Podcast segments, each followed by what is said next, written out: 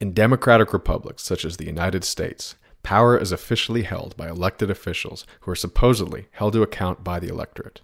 In one of his last speeches, however, U.S. President John F. Kennedy warned the public against shadowy forces who hold power by operating through secretive networks.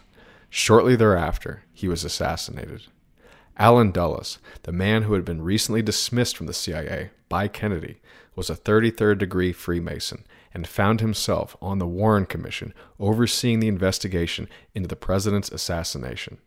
Secret societies, such as the Freemasons, and in particular those based at the elite Ivy League schools, such as Skull and Bones, have had a long history of power in the West, forming a cabal of rulers that, no matter the elected party, always seem to have a member at the table.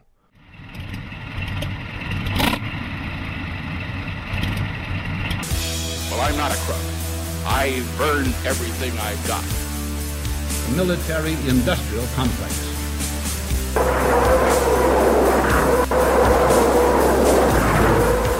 A new world order.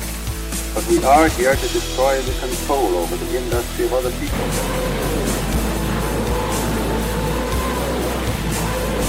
I did not trade arms for hostages. It's been time to be a na pełny rozglądności захватчиков. Мильта Павде Туинтив Синчиви Подкаст. Hello, welcome to the show. I'm Nick, and I'm joined here by Hank and Adam, and perhaps we will have a fourth joining us at some point. Hi.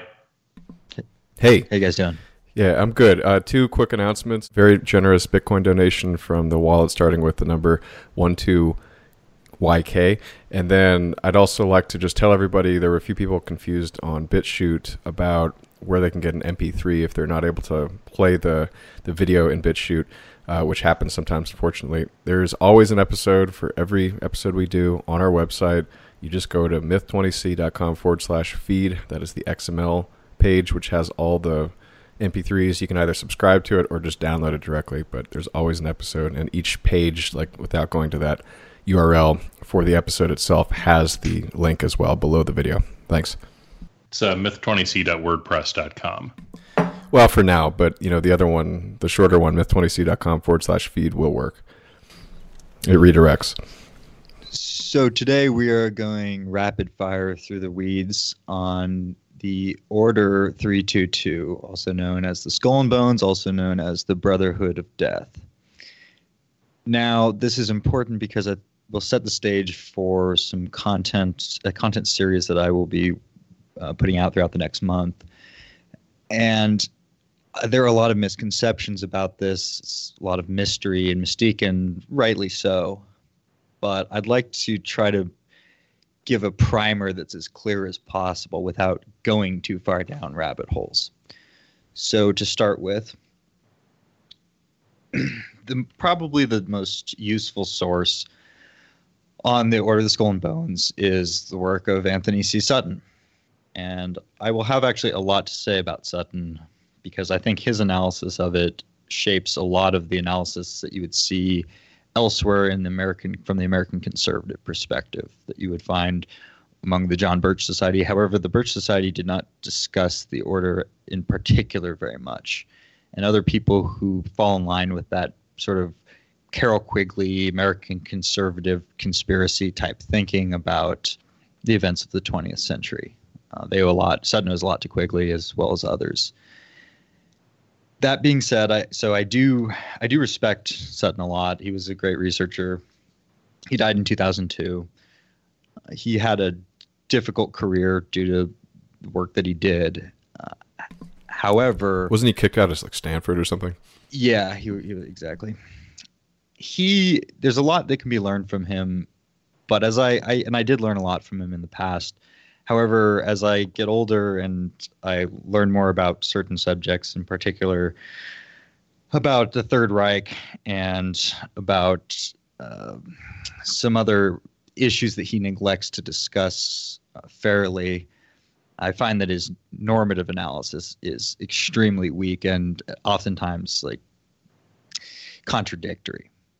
So I'll get more into that as we go along, but let's just do what is it? Okay, and let's do this. What is it without getting tased? Because I know a lot of people probably remember that. The don't don't tase me, bro.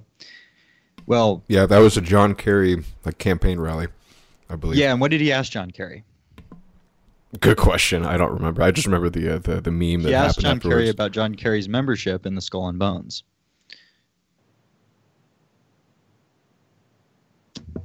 Yeah, I, I do remember that. It was uh, sort of an, an abrupt uh, incident there.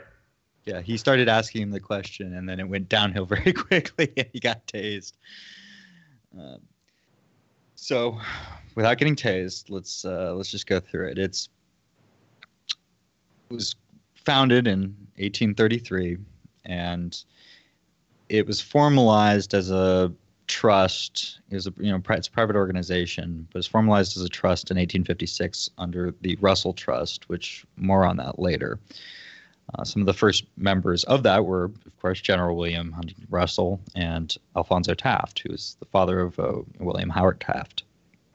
Uh, you'll see the Sutton if you read his book, which I do recommend if you want to go further in this. There's a lot of interesting. And he he does a really good job of mapping networks and just just showing basically organizational relationships of amongst the power elite. Uh, so there's a lot. You know, I always come back to little bits here and there when I need to remember something or follow a certain thread. But you'll see that he places a lot of emphasis on its German origins. Uh, that's something. Those sinister Krauts at it again. Yeah, and it's Well, they, he's trying to tie it to the Illuminati. I mean, that that's where it was like Yes, White but that's not the original- the German guy Correct. who made that. well, yeah, Bavarian, and it was. There are very significant reasons to tie it to the Illuminati, which I will get into. Uh, he would also, though, stress uh, Hegel and the education of the time in terms of the political technologies that are used in fomenting um, problem reaction solution type dialectics in the 20th century. Uh, and he's he's right to do so. They, these people were steeped in Hegel. Uh, that is correct. However, when it comes to what is is the Illuminati a German organization? No, these are all Freemasonic organizations.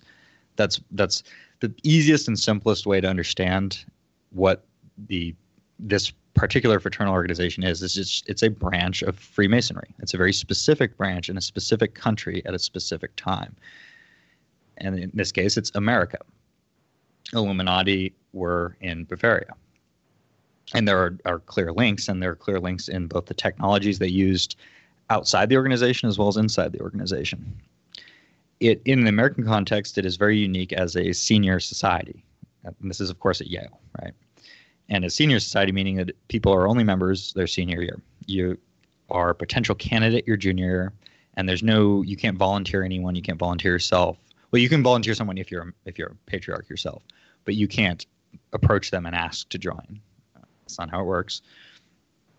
And there are these are unique. There's as far as I know, there's no other senior societies in any of the elite colleges. There are, however, two other senior societies at Yale. That would be the Scroll and Key and the Wolf's Head, which uh, have, I guess, had less attention and whose members are not quite as as powerful in certain. I mean, in some cases, yes. Some cases, no. It's that's not especially important. But 15 are selected every year, right? So when Sutton wrote it, his book, uh, that would have put the total number of members from 1833 at like 2,500. So it's fairly small. And now I guess it's around probably what would be 3,000. This book was written and then revised, I don't know, in the early 80s, I, I believe. And at any given time, the way those, that, those numbers work out, you have about five to 600 active members. Uh, they use familiar terminology. They call themselves the early initiates are considered knights, and the older initiates are the patriarchs. And then the outside world is, of course, Gentiles and Vandals. Didn't he claim to know this because someone sent him a copy of some documents from these guys? Well, there's been various exposés, yes, but he was turned on to his research and then because it was the perfect thing to send to him because it really does like Anthony Sutton's work was focused primarily on and this is the thing I admire most about him is that he tried to transcend the ideological you know paradigm of left and right and just focus on the money. And he so he, that's from that perspective that he was able to document the extensive uh, financing both in capital and in uh, technology transfers to the USSR from Wall Street which is his most his most useful book. He also did one on the Third Reich and uh, while some of this is of course true and there are nuances we could get into he draws a very dubious um, equivalence between the two.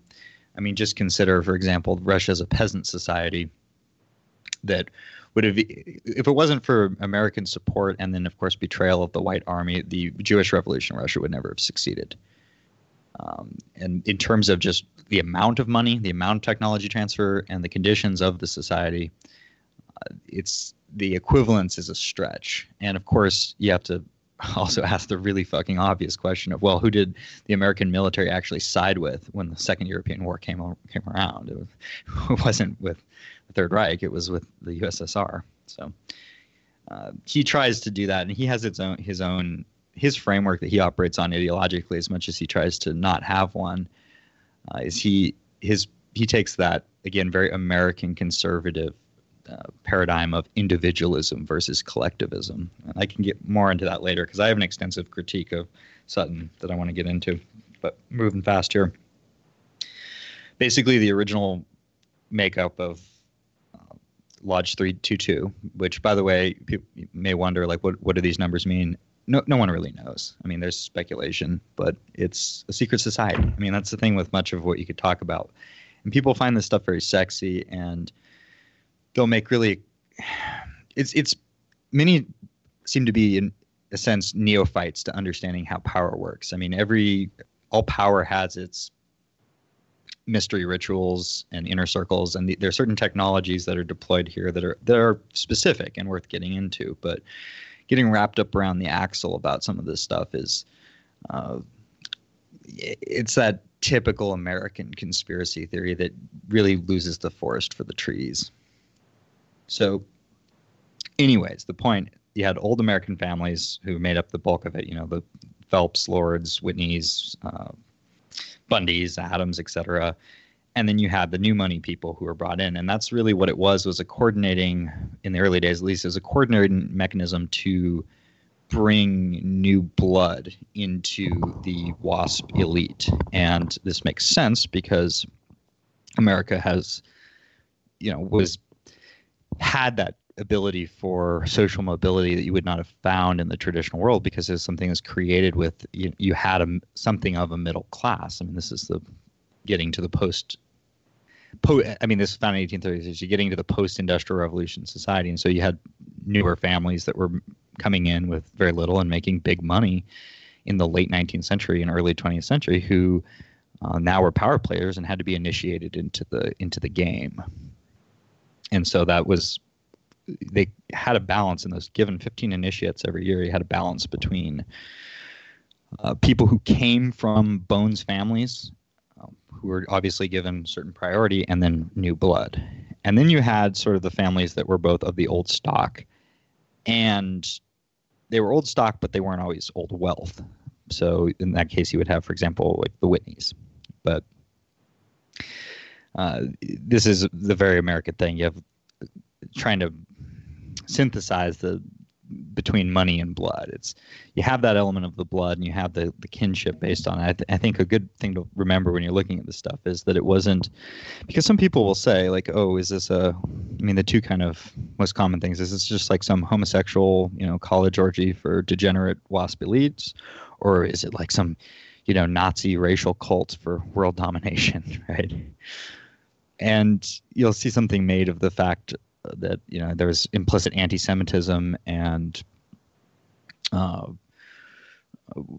ethnic, ethno-religious tribalism, but it wasn't a real tribalism. What it was is the tribalism of class, right? And you a class where you know if you met, met the blood requirements more or less, it could be uh, brought in, and there was a eugenic component too at at a time. I mean, they they looked for athletic gifts, physique, attractiveness, uh, as well as you know intellectual gifts. These were all important, and then you would do arranged marriage. I mean, what this was in a certain sense is basically this like grotesque Masonic parody of a traditional aristocracy. And it degenerates quickly, as I'll get into. And I'll explain. I mean, e- at the time, even the traditional aristocracy, like if you talk about infusions of wealth and new blood, this had been something that had been going on since immediately before the uh, the agricultural revolution Yes. in the United Kingdom. yeah, absolutely. It was extremely common for uh, you know people with prestigious land holdings. They would marry in somebody with uh, with money, or vice versa, depending with on how you want to look at it. Well, I mean, yes and no. Like that was an element, yes, uh, particularly in the Anglophone uh, countries. But I mean, you also had like legit like. The Jews didn't invent mercantilism or like the idea of international trade or even banking or any of these things. No, and so. there were people with money that wanted to translate that into status and power and people with status and power who wanted the physical resources to maintain those. So it was a natural fusion all over the world, way predating, um, you know, any Picayune American University. and they also became uh, Puritans. But you're right. I mean, this is a process that goes on, and a process that goes on has a certain quality too amongst Anglo's because the Masonic elements were already present there. But to go briefly over the like the rituals that people talk about, I mean, yes, okay, so they sit naked in a sarcophagus and they confess their various, you know, sexual histories and desires, etc. Uh, the the older members, the patriarchs, will dress up as skeletons and yell at them, and then they'll have uh, naked bun wrestling. And that's about all we really know. I mean, they have some ritual, but there are. So the idea is like skull and bones. What what is this? What, what is this all about? Well, they, what they would say is brothers under the flesh. So, of course, you're you're building, and this is often Masonic principles, where what you're doing is you're creating an, a fraternal order that is loyal first and foremost to itself. And in the case of Masonry, it's international. In the case of this, it's just the the core of what made up the American WASP elite. And the secrets of the sex thing is interesting because this was something I forget the exact terminology that it was referred to by the Illuminati, but this was a technology that they in particular used. And E. Michael Jones talks about this. I believe that they called it soul spying, but it's a confessional process. So it's a, like a secular confessional process that often focuses around sex. And it has a couple purposes. Uh, obviously, it dissolves uh, certain ego related inhibitions to total commitment to a group activity, to group consensus. But it also allows for the more inner circle to know what where your triggers are, you know, to be able to control you in a certain way. And the flesh is symbolic of, you know, the lust of the flesh, and lust of the flesh being the most useful ways to control a man. So, brothers under the flesh uh, implies that you're beyond the control of that uh, because you're all in it together, but there's still a hierarchical order within an organization like this. And so you can be manipulated by uh, the superiors. In the case of, uh, let's say, you had certain proclivities that involved children or uh, homosexual proclivities, or I guess in a less nefarious sense, just to make sure that you don't marry the wrong person. Or people are, can kind of keep tabs on you because they want to you know you're going to be married into a certain family for a certain reason and others have a reason for that perhaps you have a daughter that needs to be married off to a jew uh, whatever it may be And, And- let me point out that like this works both ways, and it doesn't actually require any of these things to be true. Like the, these are actually fairly standard frat or um, kind of you know young male bonding behavior. Like, bro, like who's the grossest chick you've ever done? Like, I mean, that's the very sophomoric and juvenile and uninvolved version of it. But like the response to that in the context of power is indicative, regardless of whether your answer is true, about your willingness to affiliate with that power elite if you already have that dimension as a showing point. And I know that there's like a lot of subjunctive clauses in there, but let me give an example. So as a person in the elite, you're looking for your guy because the thing that makes you elite is the fact that you have guys that do stuff for you, that affiliate with you. So if you're looking for your guy, you're looking for somebody who's willing to send a costly signal that they're willing to be your guy. In other words, like you want a implicit guarantee that you have dirt on them and they have some amount of dirt or connection to you beyond, you know, mere money or something else that can be outweighed by a lengthy prison sentence. So usually the way that this works is that in a mafia context, it's like, well, I can just kill you and like in return, you get compensated very, very well. In the context of more kind of uh, evolved and personal um, contexts, if you say, hey, I like to fuck children, that's not necessarily actually even dependent on you actually wanting to fuck children. That just indicates, hey, I'm on the market and I am willing to engage in this level of uh, whatever reprehensible behavior is demanded of me in order to get access to these networks. Yes, and that fits in with the fact that this all the mystery surrounding this, all the the mystical pretenses and occult, you know, trappings, it has a even more powerful effect on the people who are being brought in from a lower uh, economic class. So they're they can easily be made to uh, commit even more so than one who's always grown up around this. Well, they're they're more desperate, you would assume, and I think one of the reasons there's a lot of satanic symbology used in this stuff is I think it's very analogous to what Hank was saying as to what you would have to go through in order to become part of this club. It's very much like making a deal with the devil. You want so badly, you know, the, the supermodel wife or the, the money or whatever typical thing, you know, somebody who's a striver looks for but can't get on their own.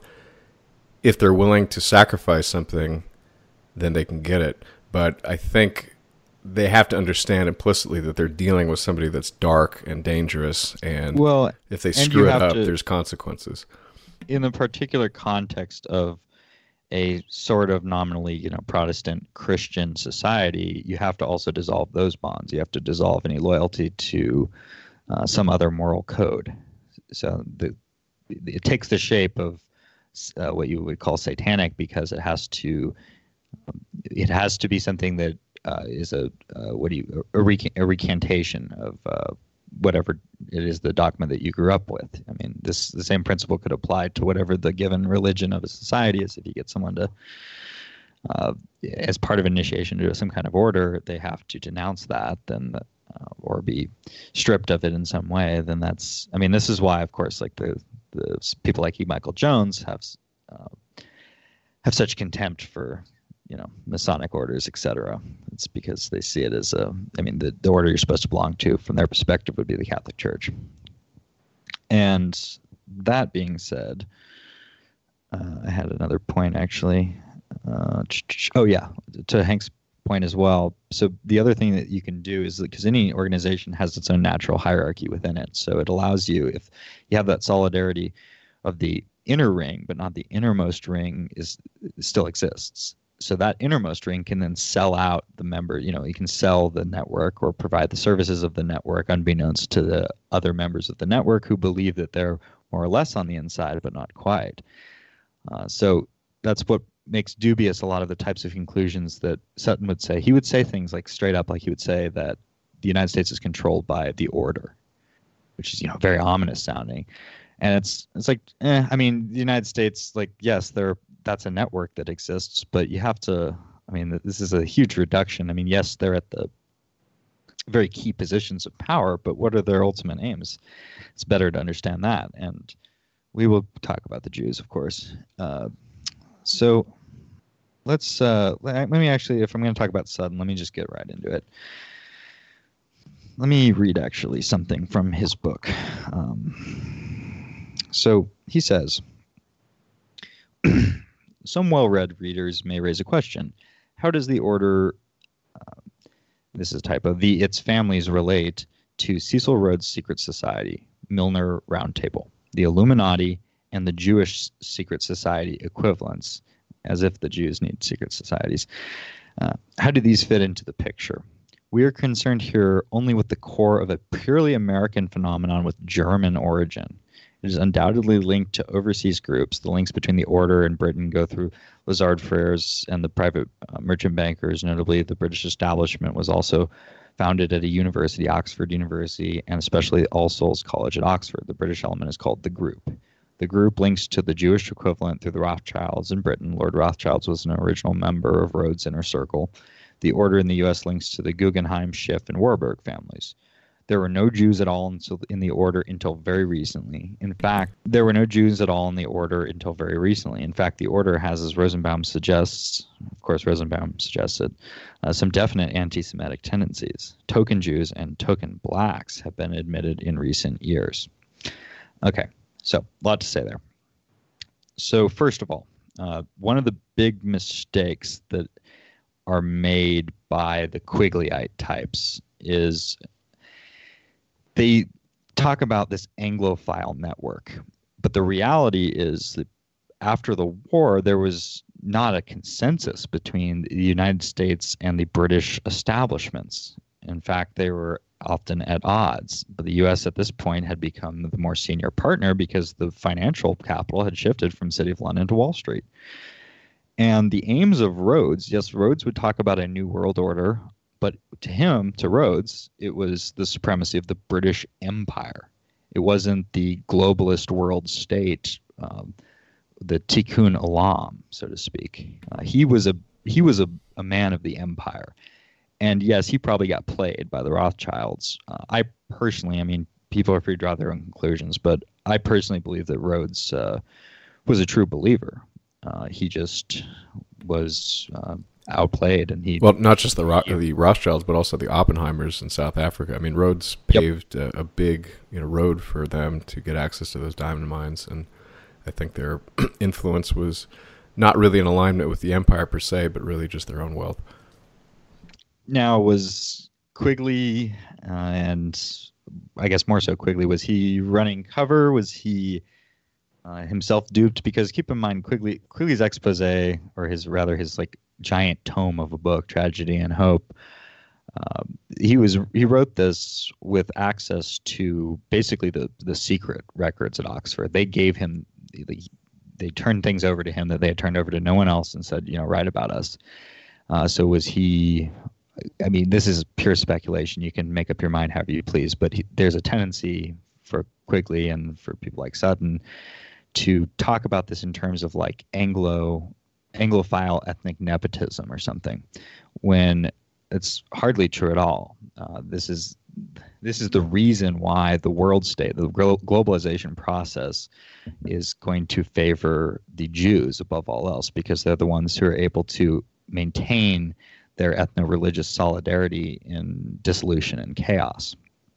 And, and you is, see this play out. Like if you want a specific incident, look at the Suez Crisis so yes. you, you have an example where the United Kingdom establishment is trying to reassert control over their like explicit sphere of imperial influence, the Suez Canal, like the the concrete manifestation of the British Empire and the United States elite, particularly all of those CIA guys who are all at that time Harvard and Yale boys. Yeah, and I should add I should add the, the CIA, which grabbed the OSS. The OSS was a creature of the Skull and Bones. So please go on. I mean, certainly the networks coincided a lot, but they were the, the, they were the formalization of the networks that had existed before, particularly at Yale. Yeah. Yeah. The U.S. just blithely was like, "Nah, you're you're not doing that." Like that's yep. that's cute. Oh look, he's trying to get his empire back. Like, nah, not so much. That's that's not, not the arrangement now. Yeah, and not only there with with the British. Oh, and, and look at Iran too. Look at the conflict over uh, Iranian uh, oil uh, between uh, American operatives and uh, British petroleum. Or look at the United States dealing with the rest of the European empires. Look at what happened in Angola. Look at what happened in Indochina. I mean, I, I mean, uh, from from Suez forward, there was no sort of independent path for the United Kingdom elite. You had a a minor and losing Europhile faction and a uh, eventually dominant Americanophile faction. Yeah. But there is no like, I mean, if you're talking about oh, the U.S. has an Anglophile elite, it's like, well, you're you're going the wrong way there. Like that's yeah. not how that works. Precisely. It's like saying like Barney the dinosaur is a friend of yours. yeah, I mean, and the key obstacle to, I mean, because the United States after the war was moving to replace the formal empires, uh, formal colonialism, with its brand of neocolonialism. And in doing so, it also absorbed, which is where this is all leading. But I'm I get a little ahead of myself. But this this is where they absorb the old drug networks, particularly in South Asia, the Golden Triangle. And what we'll see here is a pattern where you have a relationship between these types, these Masonic orders, uh, drug trafficking, uh, revolution, and the Jew- Jewish American neocolonialism. And you'll see it. I mean, you see it today in Afghanistan because what the thing is is that, and Sutton will talk a lot about the dialectic process. Well, the capitalist dialectic was much more efficient than the Marxist dialectic. The Marxist dialectic, you know, they believed that um, communist revolution would only come after industrialization, whereas the capitalist process was well, let's fund some Marxist revolutionaries in a peasant country and uh, fund them partly with the drug trade, because of course, when you're a, a peasant, you can grow like rice or whatever, or you could grow opium. I mean, this is what's why Afghanistan is works the way it does, and why we see these things play out there to this day. Is that you know there's a big incentive for this, and when you also have these drug networks, you create you know local power structures with the drug enforcer cronies that can be used to implement a neo-colonial process where you have, you know, Hamid Karzai in Afghanistan. And Mao himself, by the way, Mao uh, allowed for uh, China to produce far more. I mean, I will get into this in a very soon episode, but Mao, I should add, was himself a uh, somewhat somewhat of a Yale creation. Uh, he was like the editor. They, the, Yale had a missionary school in China, and he was the editor of the paper there. And of course, the United States, just as they sabotaged the White Army, they they sabotaged the nationalists in China. And this is how it plays out. I mean, the, the goal is to allow for the commun. They want the socialist revolution, the Marxist revolution, to happen in this peasant country and um, centralize society and force industrialization. Meanwhile, while pay for a lot of what's happening with the drug trade and then come in and privatize it. And that's globalization 101. This is what they're operating under. And this is uh, this is their purpose. It's not like some WASP racial cult or something. And one of the easiest ways you can see that, by the way, is if you start looking at the names. There's a in Sutton's book, he provides a roster of what known names uh, he has. It goes up to 2006. So I guess the editors provided it for the past four years because he died in 2002. But you'll notice that the names start getting a lot less Anglo.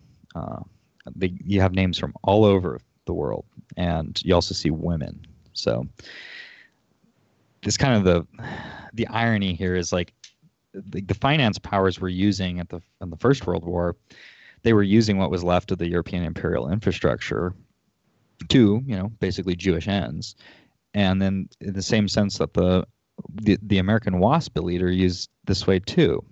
And this is what people like Sutton miss. They say basically like the puck stops here with the skull and bones. They're at the top of the they're at the top of the world. But it's it's a process. Process is a process of globalization, and we all know who's going to end up on top of that. It's the people who are able to maintain their their their bonds and their loyalties in the face of the dissolution of the modern world.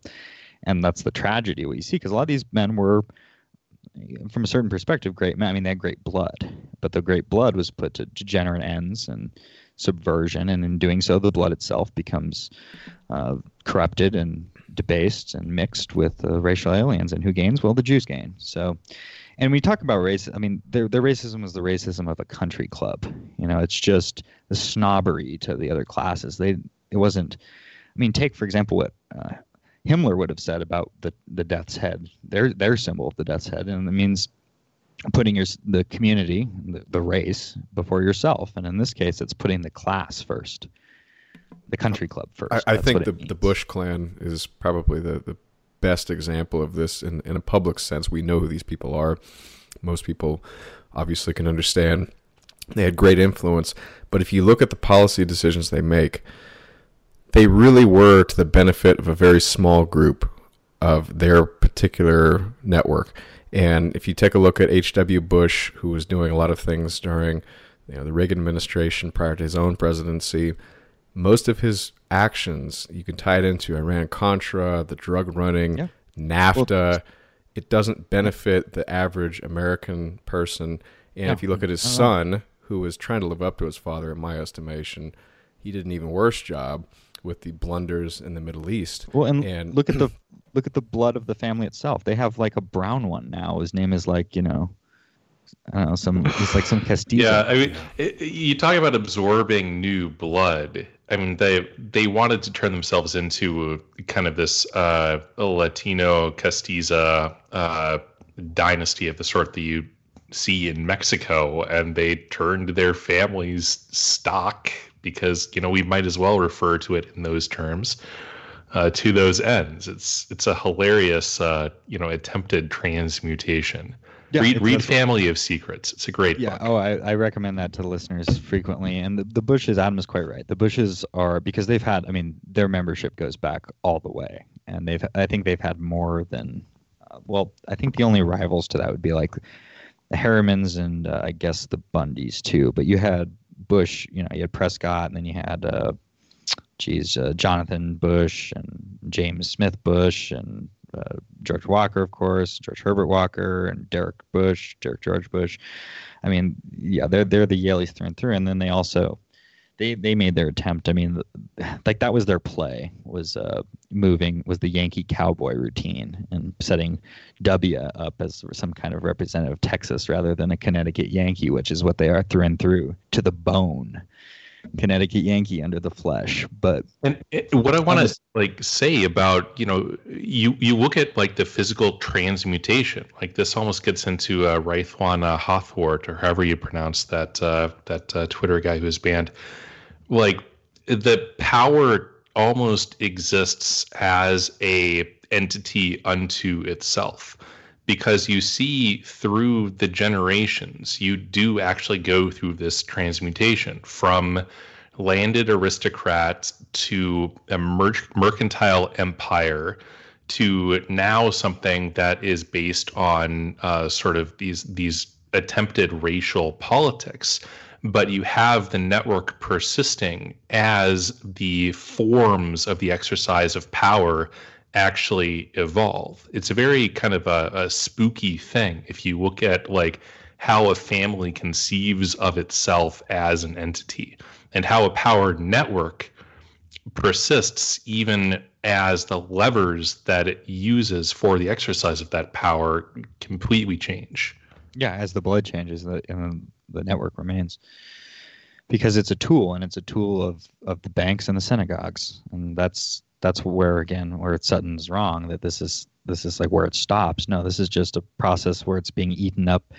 Uh, it's a vampiric process where the international power in the process of globalization is swallowing these up just like it did to the European empires, and just like and it was used these people were used against the European empires, what was left of them. I mean, first bring Europe to its knees by the war, which these exact people were able to set the stage for through their funding of Soviet Union. By the way, it was, I mean, just so like Bush becomes like the first ambassador to China, uh, first time they had an ambassador in years uh, under Nixon, and Harriman was the ambassador to Russia, and he was, of course, a bonesman, and he was the one who was helping arrange these deals with you know the the Jew bankers like Schiff.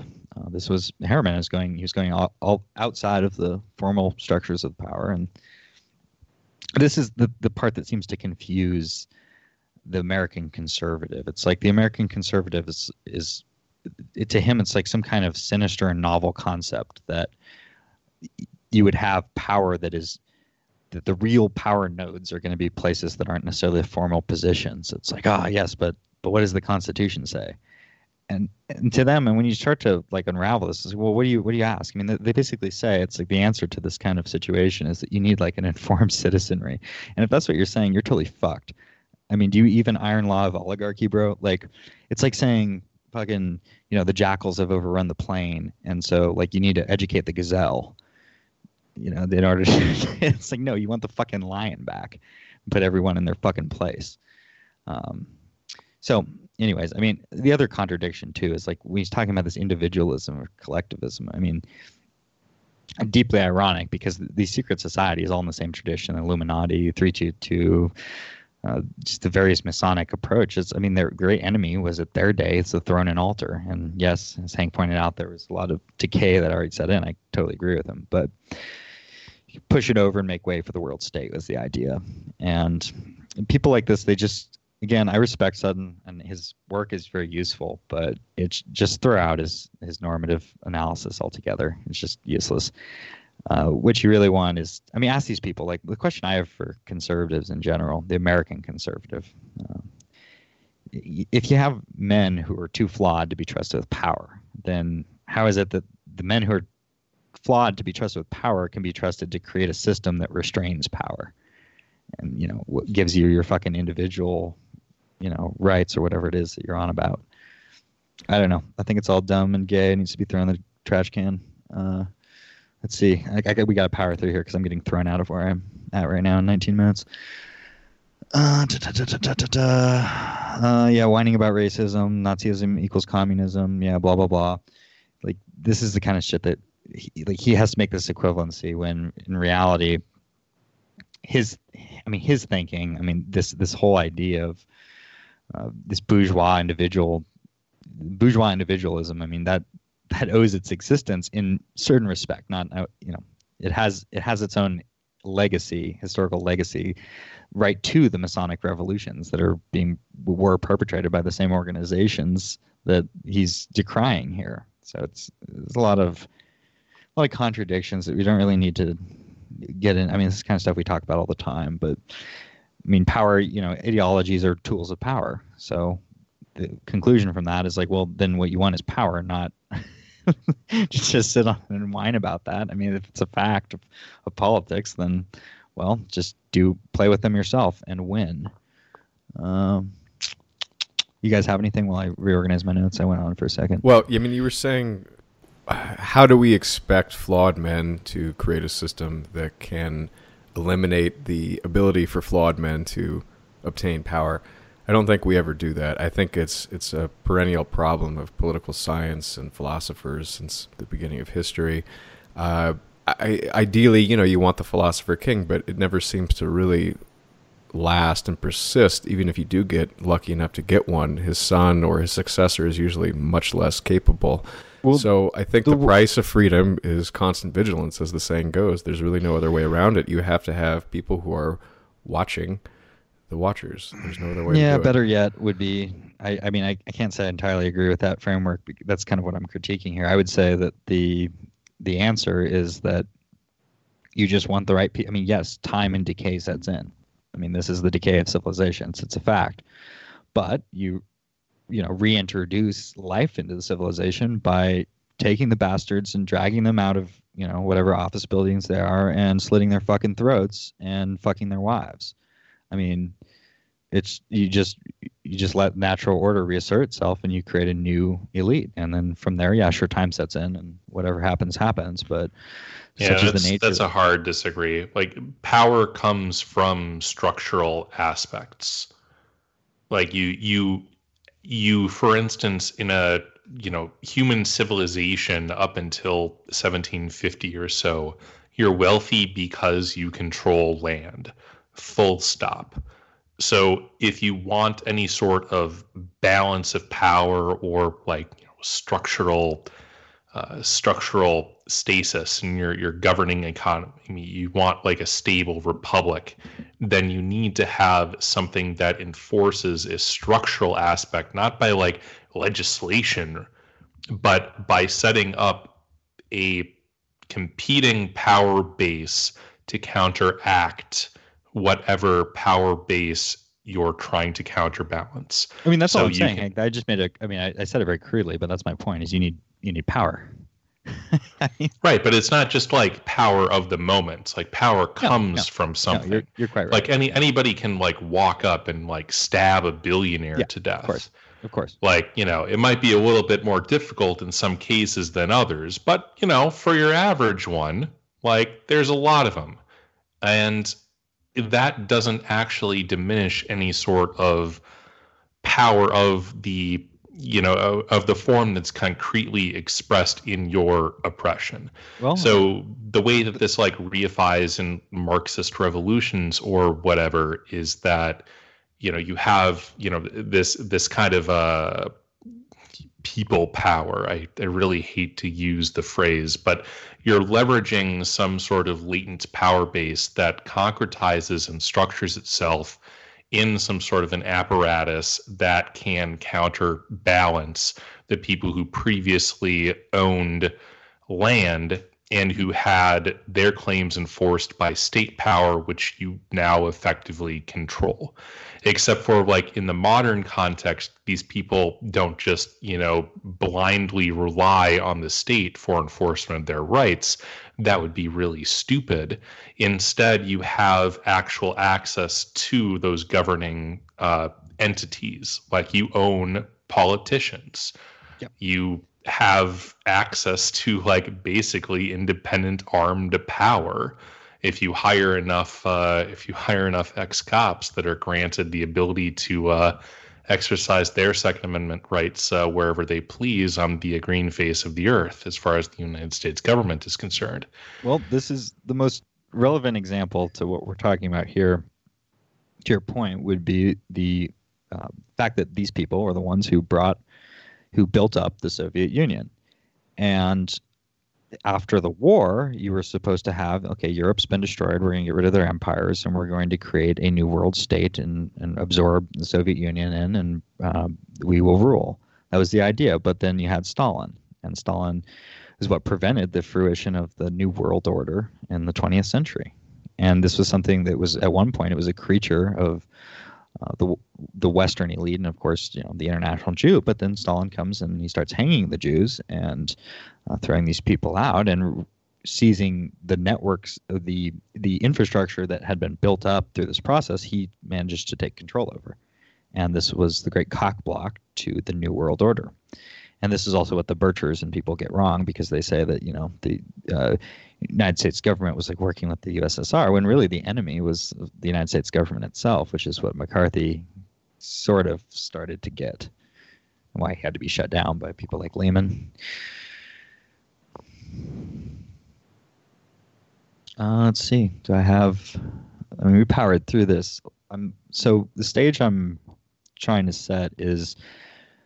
I mean, th- this is a process of gangsterism that took place in a certain place at a certain time. So you had the the old stock Anglo elite who basically for a time came to you know supremacy over every part of the world except for the USSR, and this was because they were able to contribute to the crushing of Europe, the provisional European uh, renewal that took place in 1933, and they were left with something that got out of their own hands too.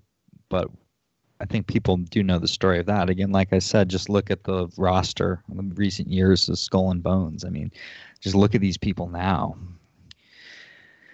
It isn't you know they weren't able to maintain if if the idea really was you know WASP America first and foremost, well they wouldn't they wouldn't be looking and behaving the way that they do today.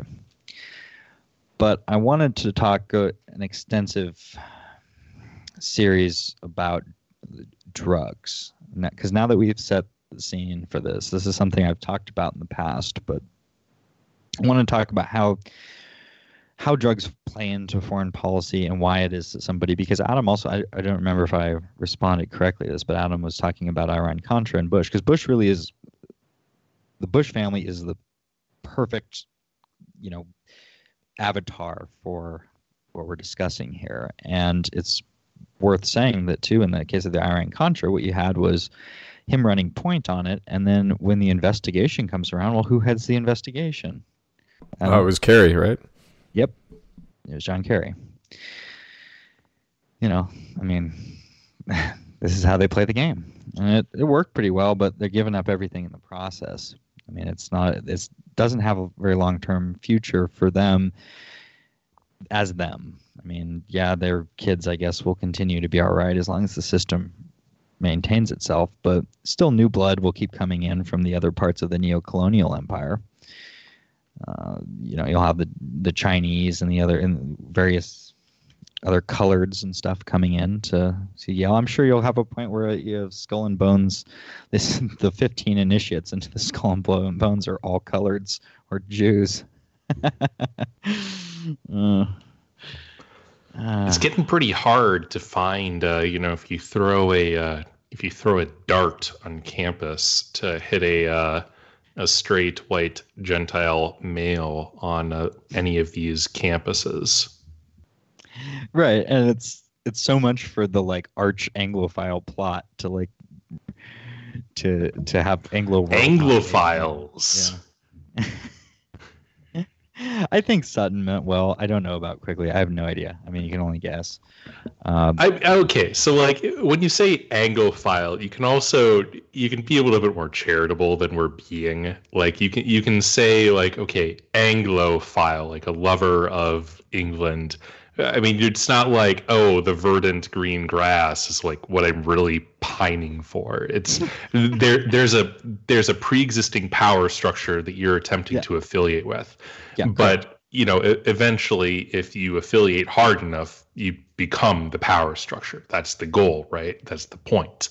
yeah, So It's it, it's not inaccurate to say that like oh, it's Anglophile elites. I mean, it's the, the inter- the like the financiers- supplanters of the British Empire. Like that would be an equally valid phrasing. Um, probably a little bit more accurate.